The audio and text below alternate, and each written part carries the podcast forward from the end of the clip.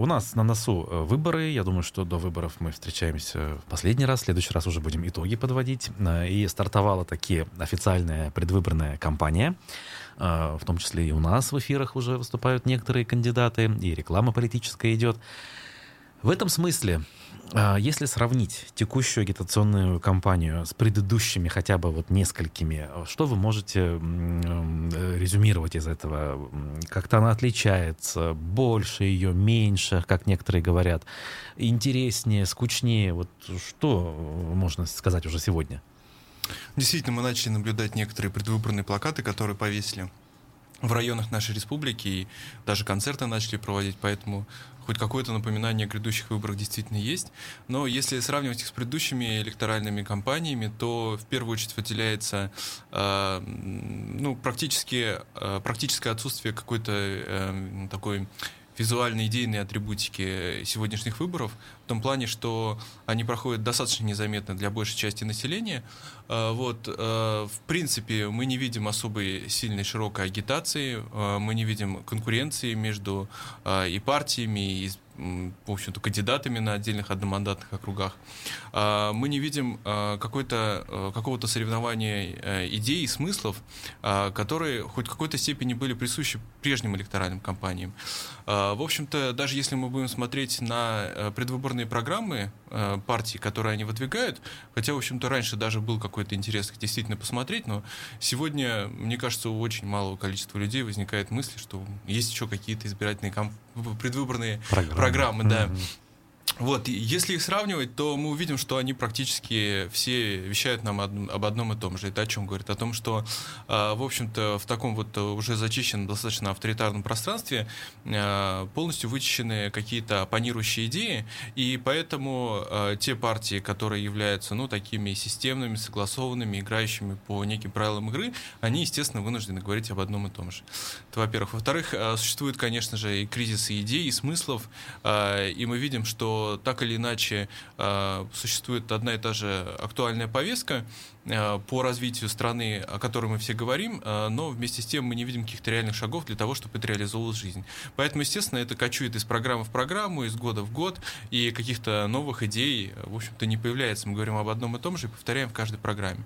Ну и в-третьих, вот в таком вот уже достаточно стерильном политическом партийном пространстве именно, а, конечно, партии, э, говоря об одном и том же, а, в общем-то, работая в одном политическом поле, они так или иначе уже начинают повторять идеи друг друга. Конечно, там у ЛДПР где-то более такая националистическая повестка, у коммунистов она более а, социалистическая такая, но вместе с тем мы видим, что так или иначе, ну, по сути, многие партии представляют крыло какого-то, разные крылья одного большого режима, такого, а, такой политической системы, которая у нас сложилась в стране. Поэтому, конечно, в таких условиях а, мы не можем говорить ни о каких-то там свободных а, конкурентных процессов между партиями, мы не можем говорить о том, что представляют они какие-то совсем разные политические и социально-экономические силы и вступают в какой-то диалог или противоборство с друг другом. В этом плане сегодняшняя электоральная кампания, она, конечно, такая очень безликая, а, очень незапоминающаяся, а, очень зарегулированная а, и безыдейная. Вот на этом э, всем фоне, с которым не поспоришь, наверное, у нас все-таки э, произошло довольно неожиданное событие, связанное с одной из партий э, «Справедливая Россия». «Справедливая Россия», «Патриоты за правду» поменяли неожиданно руководство mm-hmm. в республике. Действующий депутат, который ранее представлял Башкирию, Гаджимурат Амаров, перехватил, скажем так, пальму первенства, отстранил э, предыдущее руководство. Э, разве это не значит, что есть все-таки некая политическая жизнь, хотя бы внутрипартийная, и, может быть, сюрпризы какие-то возникнут из-за этого? Что возникнет? Сюрпризы. А, сюрпризы. Интрига. Ну, если только внутрипартийная какая-то интрига. В общем-то, на мой взгляд, это не очень здоровый процесс, потому что, э, на мой взгляд, партии все-таки должны жить активной жизнью э, не только в, э, накануне выборов, там, за несколько недель до непосредственно дней голосований, как теперь стало, а, но и проводить какую-то созидательную политику в течение всего пятилетнего цикла. А, ну, то, что мы сейчас видим, собственно, с этой партией, это, по сути, ну, просто внутренний рейдерский захват такой, то есть э, с, э, силовая, по сути, смена руководства, конечно, там без применения каких-то ярких силовых инструментов, но, по сути, она была недобровольная. Вот, поэтому это э, показатель только э, дестабилизации э, внутри самой партии, какой-то ее внутренней э, предвыборной борьбы, которая, конечно, на мой взгляд, не принесет никаких позитивных э, баллов, естественно, и на самих выборах, для, для, да и для самой партии, в общем-то, это не положительный процесс, если э, накануне выборов у нее происходят внутрипартийные разборки. Вот прошлый, по-моему, электоральный цикл, подобная ситуация была с КПРФ, когда тоже некоторые члены КПРФ начали вытаскивать грязное белье партии, там, обвинять друг друга в каких-то там э, финансовых схемах. Э, конечно, это э, в первую очередь работает против против партии накануне выборов, чем на них. Хотелось бы остановиться еще на одной партии, которая также участвует в выборах, но в парламенте отсутствует вот уже почти 20 лет, я имею в виду «Яблоко». А, с регистрацией одномандатных кандидатов в Башкирии у «Яблока» почти не было проблем. А, даже по Стерлитамакскому округу активист Эмиль Шаймарданов и тот а, с помощью судебных значит, разбирательств смог зарегистрироваться. Хотя в некоторых регионах с этим сложнее. Да? Яблочников не регистрируют под разными предлогами, которые многие считают надуманными. Там тот же Лев Шлосберг, да, взять mm-hmm. псковский а, политик. На ваш взгляд, почему так происходит? В Башкирии ситуация стала более демократичной или есть другая причина у этих процессов? А, на мой взгляд, а, ситуация, которая связана с Львом Шлосбергом, она носит все-таки индивидуальный характер. То есть а, политическая система воспринимает его как личного врага, нежели это имеет какое-то отношение к партии. Что касается самой партии, то для меня яблоко это ну, такая вот даже личная боль какая-то, потому что, в общем-то, это единственная э, реально политическая сила, которая могла бы аккумулировать вокруг себя, себя и демократический, и либерально настроенный электорат, и социально-демократический. Но вместе с тем, опять-таки, э, вот эта внутрипартийная э, возня, э, неумение договориться, неумение э, слаженно работать на команду, она, конечно, подводит партию уже далеко не первый электоральный цикл. А уже, по сути, ну, лет 20, наверное, мы эти процессы наблюдаем еще а, с выборов конца 90-х годов, когда а, с СПС у них а, были конфликты. Вот. Что касается, собственно, наших непосредственно республиканских представителей, то, на мой взгляд, в республике просто не воспринимают яблоко как какую-то реальную оппонирующую политическую силу, поэтому с трудом представляет, что Э, во-первых, яблоко сможет преодолеть 5% э, барьер непосредственно на федеральных выборах, ну и с другой стороны не воспринимает вот э, республиканских кандидатов как людей, которые могут и пройти в Думу, но и представлять какую-то там серьезную угрозу для нынешнего режима на территории республики. Вот здесь хотел бы отдельно остановиться. А вот эта уверенность, она на чем может быть основана? На том, что власть считает, что эти кандидаты и партии в принципе не популярны, или э, они уверены в том, что что есть другие, скажем так, способы не позволить э, набрать нужное количество голосов. Ну, на мой взгляд, э, есть уже какое-то определенное понимание и на основе социологии, и на основе там, административно принимаемых решений о том, э, какую роль должно сыграть яблоко на федеральных выборах, то есть там, попасть в Думу или не попасть, э, каких-то инсайдов я, конечно, не знаю, но, на мой взгляд, лучше на что может рассчитывать яблоко, и в силу своих внутрипартийных обстоятельств, и в силу договоренности с федеральным центром, это, наверное, ну, каких-то, может быть, в лучшем случае отдельных кандидатов провести, вот, э, но что сформировать фракцию, это очень вряд ли. Вот. А э, что касается республиканского пространства, то, в общем-то, те кандидаты, которые идут от республики, они идут далеко не под первыми номерами, поэтому, конечно, если даже Яблоко сможет провести каких-то отдельных кандидатов из федерального списка, то это будут Да вы оптимист, считаешь, что э, Яблоко может провести отдельных кандидатов? Я, я скорее не оптимист, я надеюсь на это, потому что вот действительно более-менее оптимистичный взгляд у меня был в предыдущий электоральный цикл в 2016 году, когда были выборы, а, но затем последовало, конечно, громкое разочарование, потому что яблоко там не то, что 5%, по-моему, 3%, если набрало, то с трудом. Вот, поэтому в отношении нынешнего цикла, когда политическая система еще больше законсервировалась, конечно, я не, не, не питаю никаких иллюзий, а, но хотя бы одного человека, ну уж пора. Вот, я просто напомню, что а, в Думе 2011 года а, еще были отдельные личности, которые что-то высказывали против, в частности, Дмитрий Гудков, а в Думе 2016 года уже ни одного такого депутата не было. Да, но он был от «Справедливой России». Да. Тогда в том, а в шестнадцатом году его уже поддерживало яблоко, а, но вместе с тем там уже угу. ну, совсем да, электоральный провал. Угу.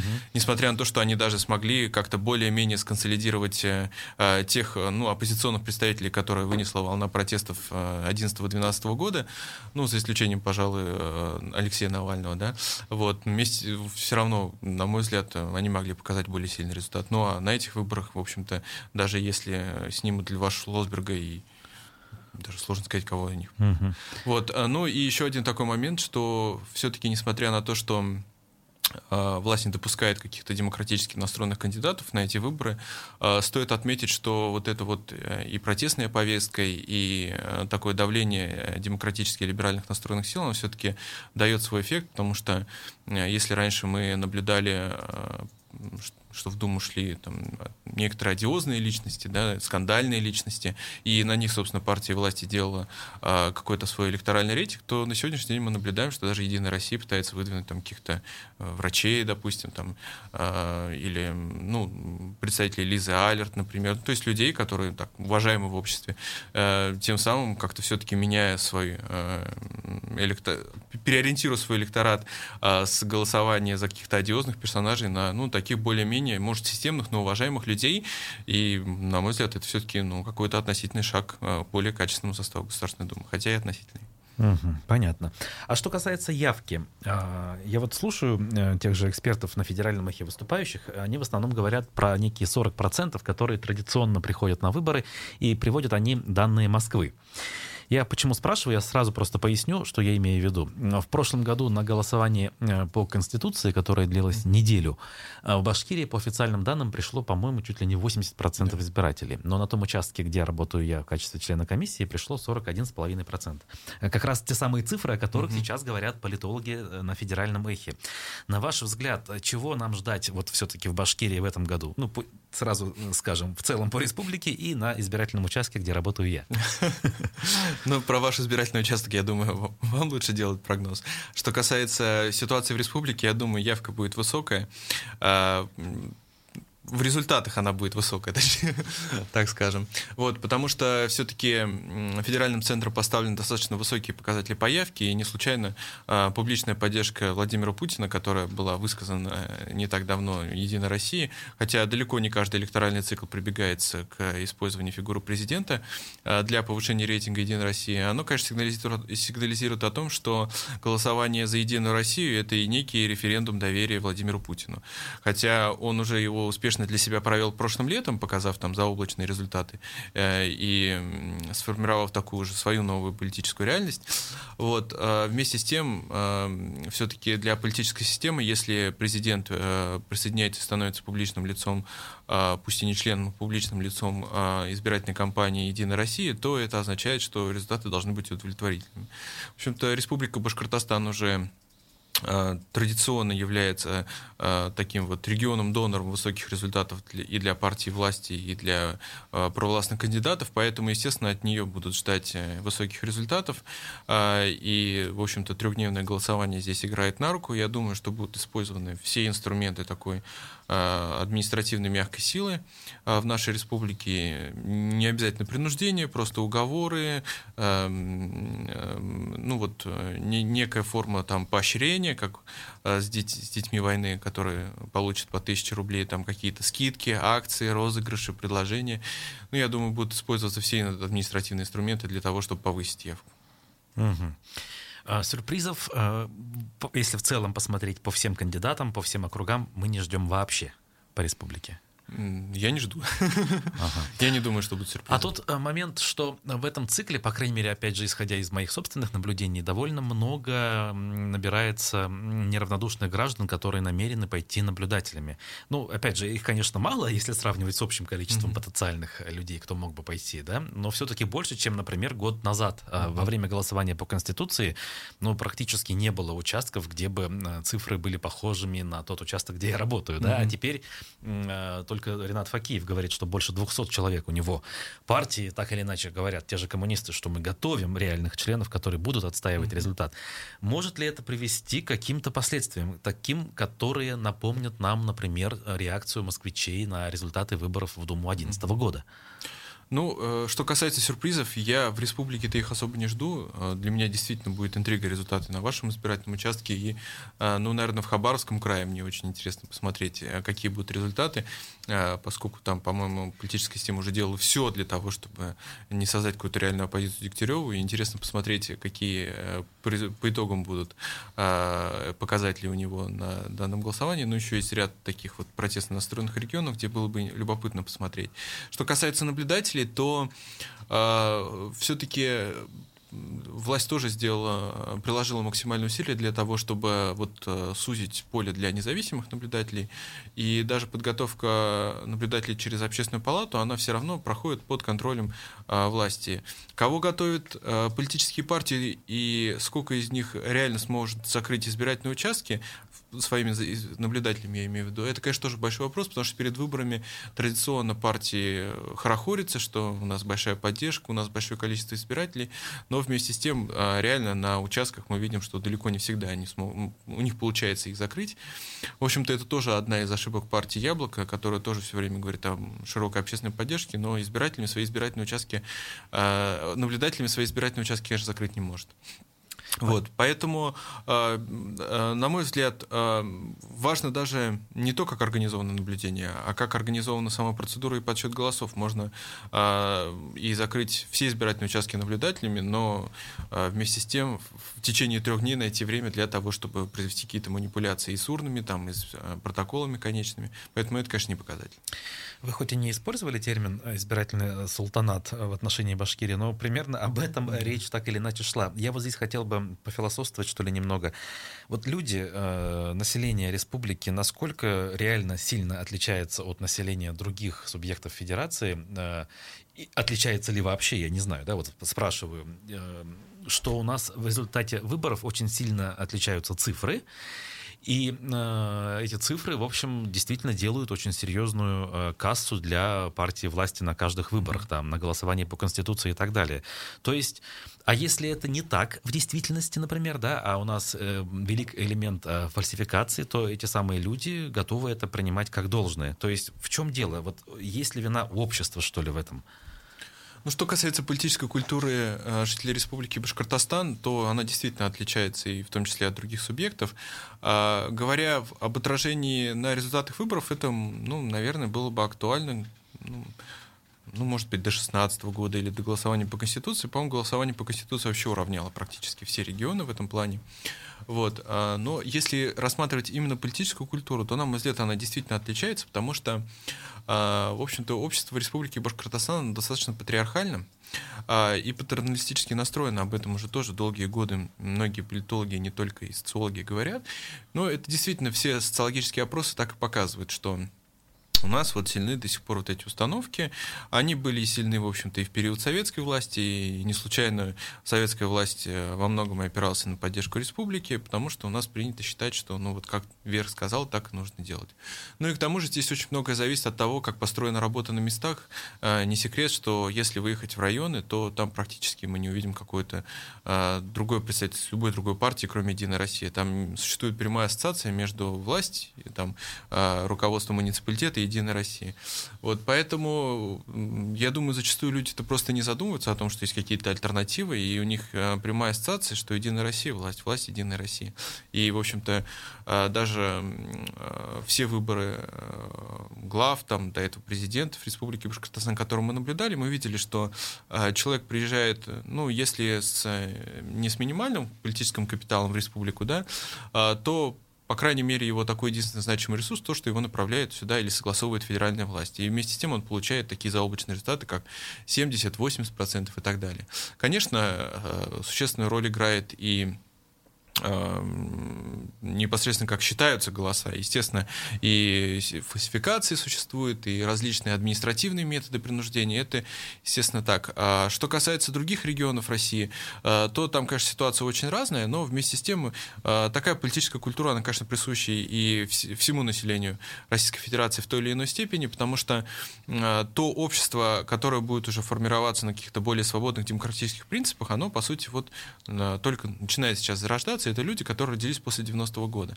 Естественно, когда мы сталкиваемся в очередной раз с какой-то революцией, ну, э, не секрет, что и та же перестройка, это была революция внутренней политической системы, и э, события 90 91 -го года, это, конечно, тоже, э, в общем, такой слом резкий.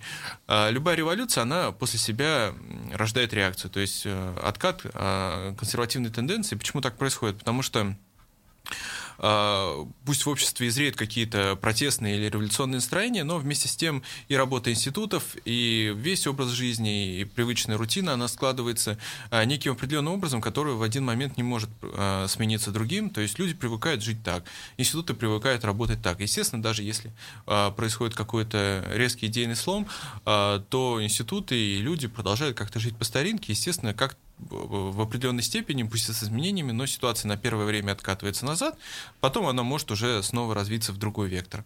Вот, поэтому тот консервативный тренд, который мы сейчас наблюдаем, он, конечно, во многом, может быть, замедлит э, вот этот вот э, демократический рост э, э новой России. Вот, э, то есть вот это поколение 90-х годов, которое э, там родилось, сейчас отучилось и вступило в зрелый возраст, оно, конечно, уже совсем другое, нежели 80-х, 70-х. Но вот новое поколение, там, 17, 15, 18-летних ребят, оно уже может быть такое какое-то немного усредненное, на мой взгляд. Интересная позиция. А, мы продолжим разговор э, с политологом Арсеном Шаяхмедовым через несколько минут после перерыва на новости. Оставайтесь на эхе. Продолжаем э, программу «Персонально ваш» в эфире «Эхо Москвы» в Уфе и на YouTube-канале «Эхо Москвы» в Уфе. Меня зовут Руслан Валиев, а политолог Арсен Шахметов рядом со мной э, в студии.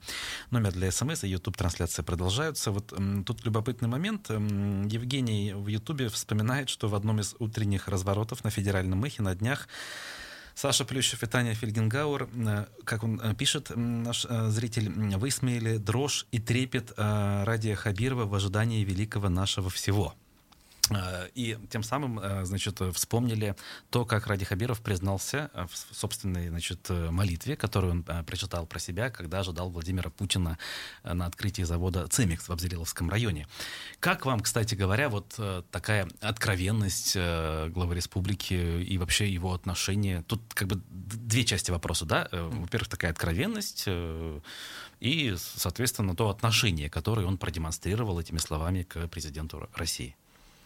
Ну, что касается откровенности и открытости, мне кажется, что, э, в общем-то, администрация Ради Хабирова старается, несмотря на многие ошибки, быть действительно открытыми и э, во многом вступать в прямой диалог с обществом и позиционировать главу республики вот так в публичном пространстве, э, ну, на всех площадках, потому что даже мониторить те практики, которые существуют в других регионах, там зачастую глава региона может несколькими днями не попадаться в повестки э, не вести социальные сети. Э, для башкирского наблюдателя наблюдателей из Башкортостана. Это, конечно, очень удивительно бывает, а, вот, но вместе с тем а, далеко не во всех регионах существует такое большое количество площадок, на которых представлены там позиции администрации, когда она может вступать в диалог. Но что касается этого заявления, то, конечно, это а, некий реверанс и президенту страны, и, в общем-то, федеральному центру, который, не секрет, но действительно оказывает большую поддержку, в первую очередь, экономическую и такую административную нынешнему, нынешнему руководству республики. Вот, но, э, конечно, для такого широкого массового зрителя это э, прозвучало очень комплиментарно для президента страны, а, поэтому на мой взгляд, можно было это, конечно, обернуть в такую менее помпезную оболочку, а, но, ну, на мой взгляд, это просто информационный шум, ну, сказал, сказал, ну что господи, ага. такого. Здесь нет какого-то предмета для обсуждения. Конечно, это может выступать для того же московского слушателя и зрителя э, предметом для шуток, потому что, ну, наверное, они к этому не очень привыкшие, да? Ну, как-то нормально. Так, а вот то, что три года, кстати говоря, на днях, э, ну, через месяц э, с небольшим будет с тех пор, как Ради Хабиров приехал в республику, можете ли вы, если смотреть глобально, выделить эти три года как все-таки более успешные, чем неуспешные, или наоборот? На мой они более динамичные, потому что действительно на это время пришлось и большое количество событий, и, в общем-то, последние хамитовские годы уже э, превращались в какой-то такой и политический, и общественный застой, когда не происходило какого-то и развития, и вообще динамики какой-то не было, все было как-то однообразно, похоже, скучно.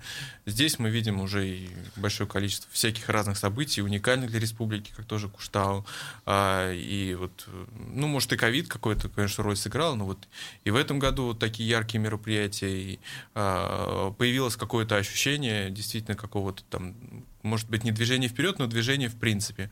Конечно, далеко э, не все инициативы Ради Хабирова, которые он э, изъявляет и высказывает, э, удаются. Это транспортная реформа, конечно. В общем-то, вот мне удалось ездить в несколько регионов Сибири этим летом, и я даже подумал, что мы так ругаем транспортную реформу, а у нас обновили автобусы, а, например, в Иркутске, помните, вот эти автобусы у нас ездили за 5 рублей, такие корейские, большие ага. в середине э, ага. нулевых они у нас, десятых да, да, ездили такие вот большие. Вот они в Иркутске ездят до сих пор. Вот. Но, с другой стороны, в том же Новосибирске, например, э, троллейбусы, автобусы, э, трамваи, они ездят до полуночи. У нас этого нет. Да? Поэтому даже немного порадовался, что у нас хотя бы обновили эти транспортные средства, хотя до сих пор транспортную реформу, конечно, очень сложно назвать успешной. Кстати, в Екатеринбурге, стоя на ну, в центре города мы наблюдали, как э, ехали друг за другом семь трамваев, что для Уфы тоже очень э, необычное зрелище, причем они были в цепке два трамвая, угу. то есть семь таких вот составов. То есть для Екатеринбурга это такой достаточно активный э, способ передвижения по городу у нас нет. Вот, ну и даже те ремонты подъездов, которые тоже так э, активно э, демонстрирует Ради Хабиров как свой успех, э, сам убедился в том, какое качество этих ремонтных работ оказывается. Вот, но повторюсь, э, на мой взгляд, э, республика, в республике прибавилось динамики и э, как-то вот немного встрепенулась, ожила общественно-политическая жизнь. Но я бы не, не сказал, что это какое-то однозначное движение вперед, это скорее просто вот активизация процессов, то, что многие процессы стали более публичными, более очевидными, они стали больше освещаться в средствах массовой информации, в социальных сетях. Вот. Но какого-то прорывного такого развития республики, которое обещала администрация региона, мы на сегодняшний день не видим но время еще есть, конечно. Обращусь к вопросам. Нас просят еще немножечко вернуться к теме выборов. Вас спрашивает слушатель э, про умное голосование. Может ли КПРФ э, забрать весь протестный электорат? И вообще, каковы шансы вот этого умного голосования? Ну, я уже говорил в первой части эфира как раз-таки о том, что даже Единая Россия начала задумываться о качественном обновлении своих рядов, и о том, что это как раз и один из элементов давления протестных настроений, ну и умного голосования в том числе.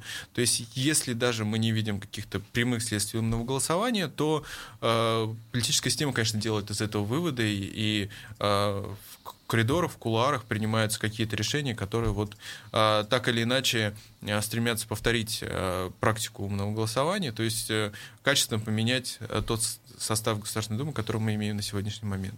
Mm-hmm. Вот. Что касается коммунистической партии, то в глазах избирателя в действующих условиях она является ну, какой-то такой, наверное, единственной альтернативой Единой России, а, в которую можно реально рассматривать. И во многом ее усиление началось после вот э, снятия Грудинина а, в рамках этих выборов, да и вообще той кампании против Грудинина, которая была до этого как-то вот это совпало, и аккумуляция протестного электората. А, говорят, что э, на закрытых опросах коммунистическая партия показывает достаточно высокий результат, ну, в рамках этой системы там в районе 20%, может, чуть выше. Э, но, на мой взгляд, в общем-то, электоральная система и административно у нас настроена на достижение вот поставленного э, целевого результата, поэтому вряд ли дадут э, коммунистической партии какое-то большое количество голосов. Мы понимаем, что Единая Россия в глазах власти должна набрать ну, там, минимум 50%, а желательно больше. Это означает, что на все другие партии там 30-50%. Вот, если даже это, их... это по России, я так понимаю, да, Башкирия еще По России, меньше. конечно, uh-huh. да. То есть если даже их разделить на 4 партии, на, на 3 оставшиеся партии 30-50%, ну это вот как раз-таки люфт 10-15 20 вряд ли. Еще один вопрос по выборам. Вот не уверен, получится ли ответить, но все же хотелось бы услышать мнение гостя э, о шансах кандидата-парашютиста партии пенсионеров Ручкиной на избрание в Госдуму от нашего региона. Знаете ли? К сожалению, не могу обеспечить ну, вот... рекламу этому кандидату. Ничего не, не знаю. И у партии пенсионеров парашютисты даже, даже вряд ли какие-то существуют, да. Вот, ну, видимо, по одномандатному округу, что ли.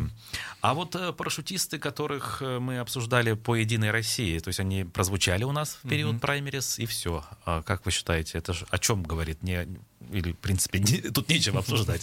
Ну, на тот момент они выполнили задачу, которую перед ними стояли. Они э, ну, практически возглавили список от Республики Башкортостан, за исключением пары людей из нашего региона, которые будут выдвигаться в Государственную Думу. В общем-то, на тот период задача задача была выполнена.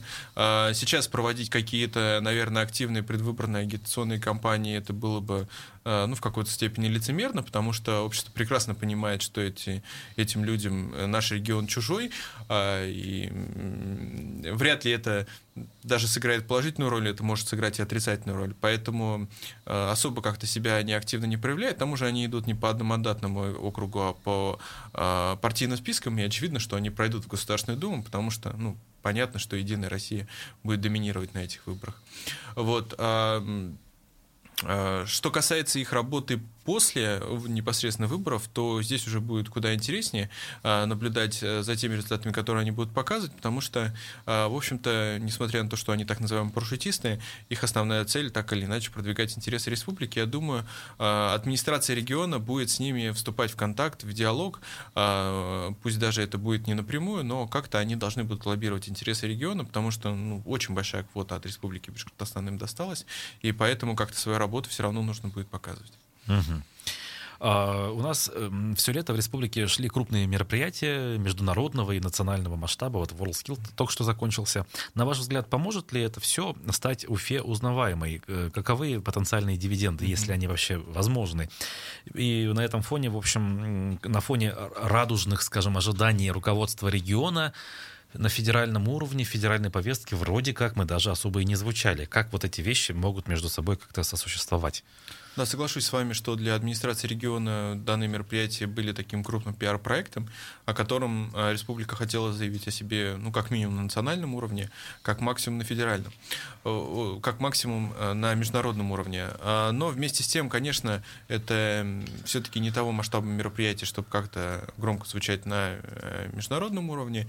Даже наши регионы-соседи, как там Казань, Екатеринбург, какой-то степени Красноярск, хотя он далековато от нас, а, в общем-то, проводит э, мероприятия более крупного международного уровня, и, к сожалению, Уфа пока из них выпадает, хотя еще при администрации Хамитова Уфа позиционировалась как такой конгрессный центр России, но вместе с тем до конца им не стали, и мы видим, что администрация Ради Хабирова, она всячески придерживается того же мнения, что Уфа должна развиваться вот за счет привлечения таких крупных мероприятий, под которые выделяется и а, федеральное финансирование, и которое создает какую-то материально-техническую базу, которая позволяет развиваться региону. Как вы, допустим, сказали, что после WorldSkills вот это все оборудование будет передано uh-huh. СУЗом нашим местным.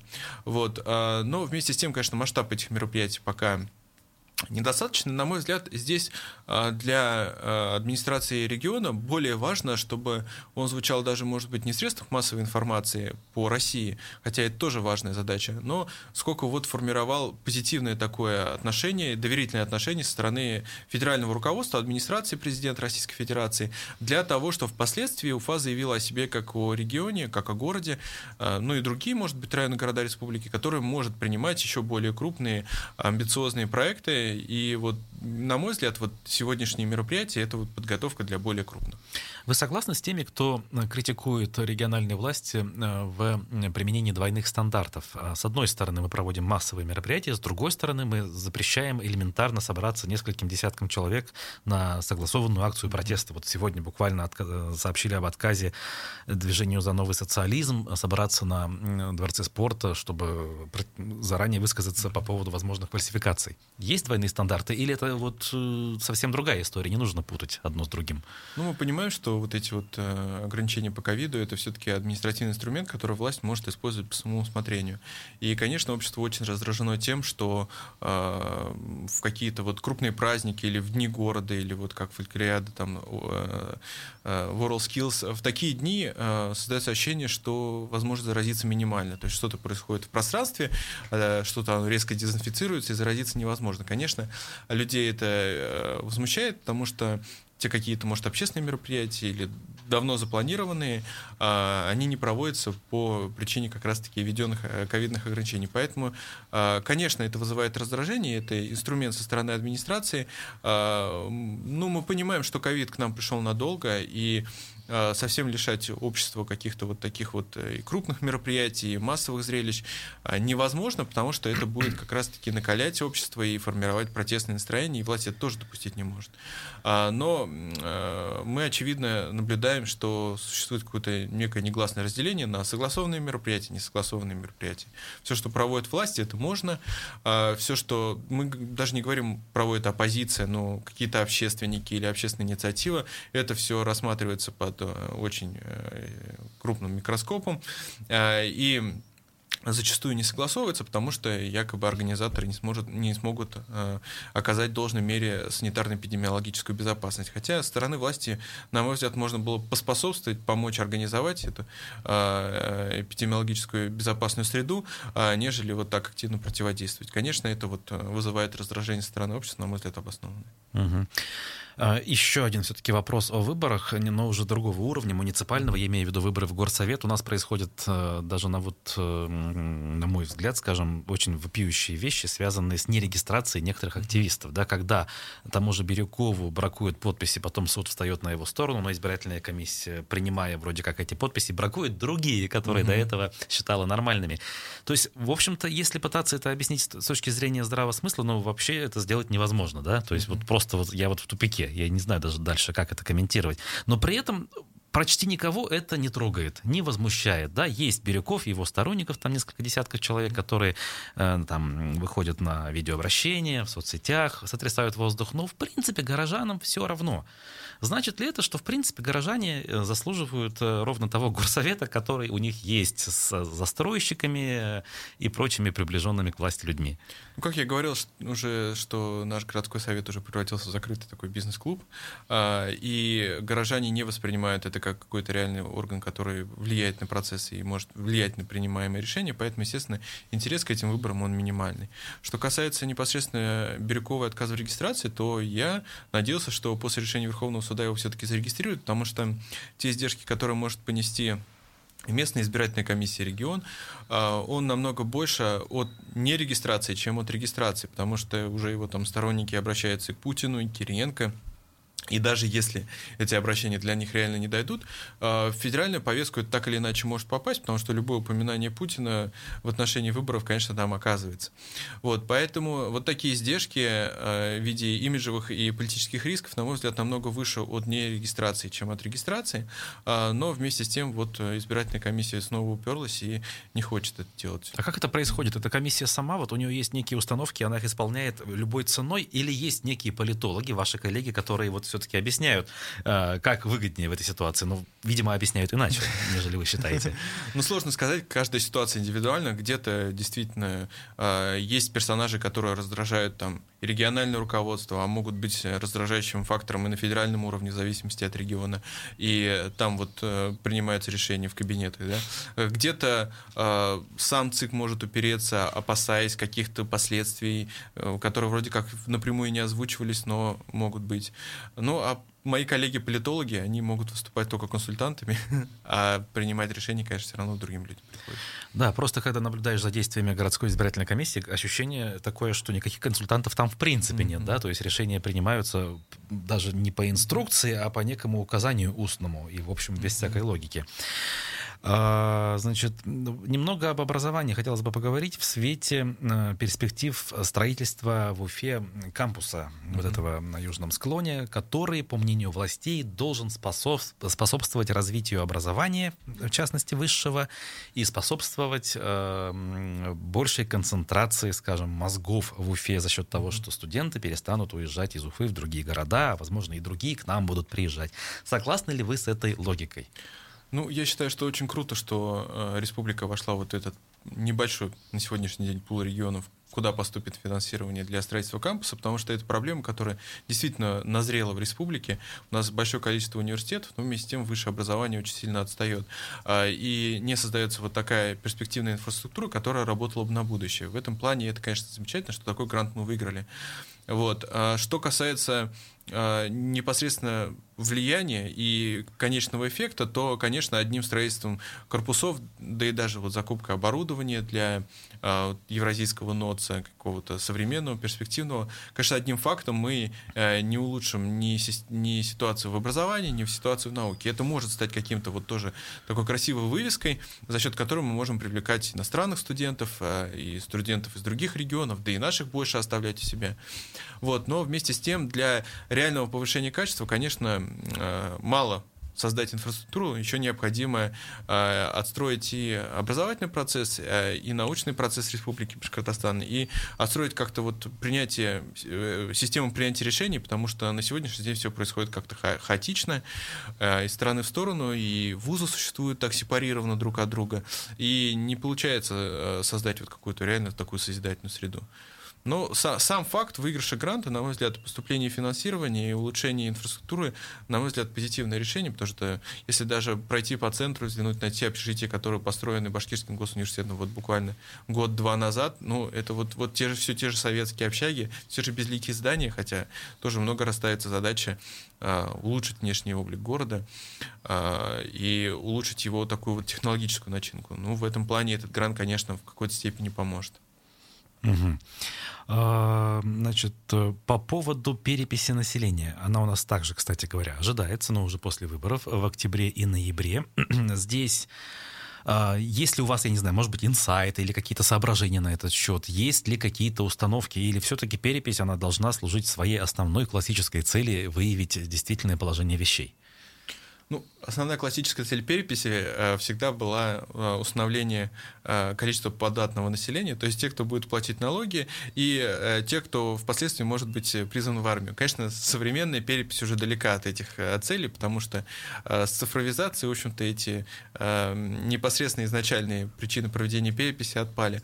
А на сегодняшний день это скорее такое статистическое мероприятие для того, чтобы как-то вот собраться, еще раз все описать, провести прийти, понять какую-то реальную картину, сделать срез общества. А, и, э, честно говоря, исходя из своих внутренних убеждений, я далек от представления о том, что а, даются какие-то разнарядки, а, планы. Конечно, действительно, где-то на местах, наверное, это происходит. Может, даже в каких-то регионах это исходит от региональной власти. Но, на мой взгляд, перепись э, не должна сама по себе быть каким-то предметом вот таких общественных конфликтов, а, политических э, попытки там э, установить какое-то политическое влияние. На мой взгляд, это, ну, в принципе, хоть и крупное, но достаточно обычное статистическое мероприятие, которое разные силы почему-то стараются и политизировать, и создать какую-то нездоровую ситуацию вокруг него. На мой взгляд, для того, чтобы активизировать ту же политическую жизнь, можно использовать инструмент выборов, но никак не, не какую-то общественную общественную дискуссию вокруг переписи, тем более национальный вопрос а, для нашего региона и для нашей страны в целом он актуальный. У нас многонациональная республика и страна, и создание всяких вот таких вот э, и мир... настроений, скорее даже, а, которые способствуют какой-то вот национальной, межнациональной розни или межконфессиональной розни, они, конечно, не сыграют на руку угу. ни стране, ни региону. Мы сегодня вот много говорили о выборах, и сейчас упомянули этот институт. На ваш взгляд, вот с учетом всех реалий, которые у нас сейчас есть, должны ли россияне, как минимум те, которые нас слушают, э, слушатели эхо, все-таки пойти и поучаствовать в этом процессе в любой роли, в качестве просто избирателя или, может быть, даже в качестве активного наблюдателя? Я всегда большой сторонник того, чтобы люди ходили на выборы.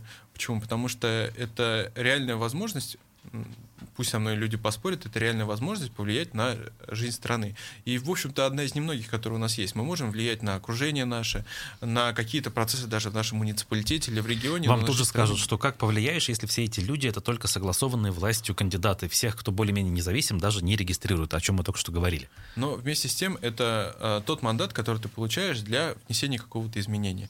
Если ты не ходишь на выборы, на мой взгляд, это очень инфантильная позиция, э, то ты автоматически себя снимаешь ответственность ответственность за те процессы, которые происходят в стране. Ходя на выборы, а, внося свою лепту или внося свой голос, а, ты так или иначе высказываешь свою позицию, по крайней мере, активно, а, и имеешь шанс повлиять на выборы. А несмотря на все регуляции, все равно люди решают так или иначе.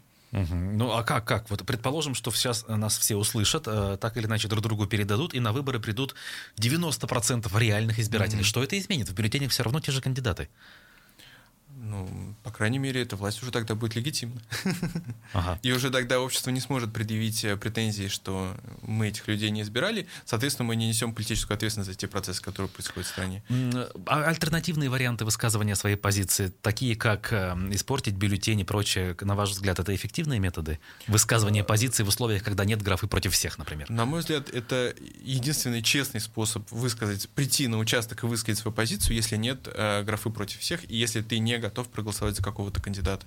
На мой взгляд, это действительно выбор, и даже если э, это реально не влияет на итоги голосования, эти голоса перераспределяются, вместе с тем показатель такой высокой протестной явки, э, использование вот таких испорченных бюллетеней, как мы уже сегодня говорили с умным голосованием, все равно повлияет на настроение власти и на принятие решений.